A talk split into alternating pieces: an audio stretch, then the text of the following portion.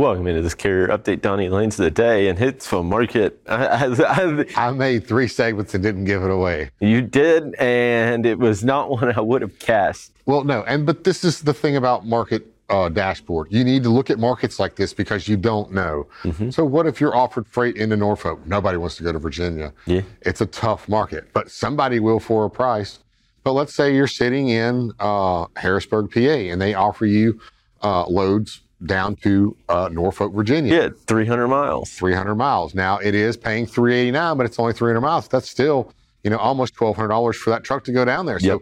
that's not, uh, or go from Norfolk back. So if you got contract from Harrisburg into Norfolk, I'll definitely be accepting it because you're going to get your truck back at 389. Yeah. Now you might be pulling some of this freight that comes off the rail because that's a big rail hub for for uh, uh, for the it's a big rail hub for freight. Mm-hmm. So you might be able to pick up some of this and bring it up there at $3.89 a mile. Yeah. Good run. If you're in Atlanta and you run up to Harrisburg or to uh, Norfolk, uh, it's a 567 mile run. You're going to get your truck back at 212. Well, that's not too bad for you know running in the southeast. It's not been great. Maybe pays more, but it's actually not a bad rate for coming out of Virginia. Yeah. Uh, this is why a lot of guys decline Virginia because it's two twelve, dollar seventy four, dollar eighty seven, dollar eighty nine, dollar ninety four.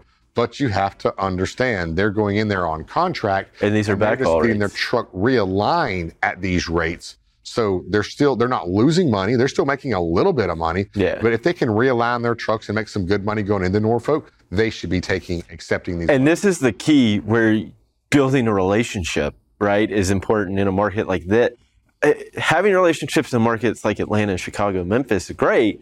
Everybody has those for the most part, right? Yes. Because you operate in them. It's having relationships in these secondary markets that you maybe not wouldn't think about doing. But if you have a relationship with somebody, hey, I'm moving 10 loads a, or five loads a week out of here, and you have that, and you know you have contract freight out of Harrisburg to Norfolk, you know somebody in Norfolk that has something going back to Harrisburg, you have that relationship. Well, it makes it pretty easy, and you probably make a decent freight, with, at, and you can make the turns. With as tight as freight is, with it being so over, mm-hmm. with so much capacity in the market, you need to find something different that people don't want to run. Yeah. You can't afford to be turning freight down right now. That's mm-hmm. why rejection rates are below 4%. So these are definitely runs you, you, you need to pick up. But, you know, out of Norfolk, just for right now, look at the week over week percentages.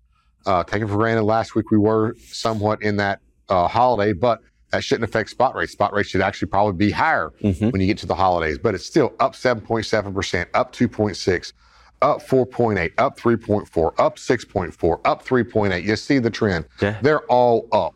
But one thing that we were just talking about is spot rates versus contract. Mm-hmm. Here's one problem. Now, Harrisburg 389 and 347. Hey, this is higher than than um, the contract. Yeah. And this is about the second lane I've seen like this. Yeah, it's not There's very not often. Many.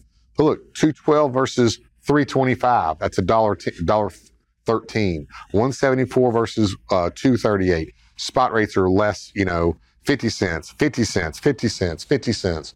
So with us seeing a big uptick in spot rates as we get closer to, to December, it's not going to be enough to bump these uh, big carriers off their contract freight. Yeah. So that's why, and the reason is they want that fuel surcharge from the diesel fuel because diesel's yeah. so high. So we're going to see spot rates pick up. We're not going to see rejection rates pick up. And people can be like, well, I thought, you know, we're going to see it come up a little bit, which is going to show upward movement in spot rates. Yeah. But when you're looking at a rejection rate of less than four or five percent, that tells us that spot rates are well below contract. Yeah. And that's what is going on for most lanes in the U.S. Yeah. So it, our rejection rates is still very true. Yeah.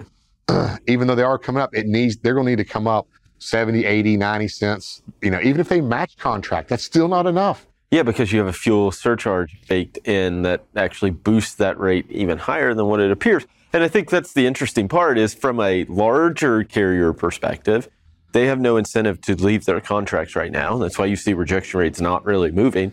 But from a small carrier hmm. perspective that doesn't have contracts, this is the time they have to push upward pressure for because this, for this one month, you don't want to be a big carrier and upset yeah. your No, especially moving into early parts of next year, you Yeah, don't want to. stay number one. Yeah, you don't want to risk losing freight into next year. So, Donny, thank you so much for this update. We'll be sure to check in with you again tomorrow. Right now, we'll hand it back over to Bill and Kaylee.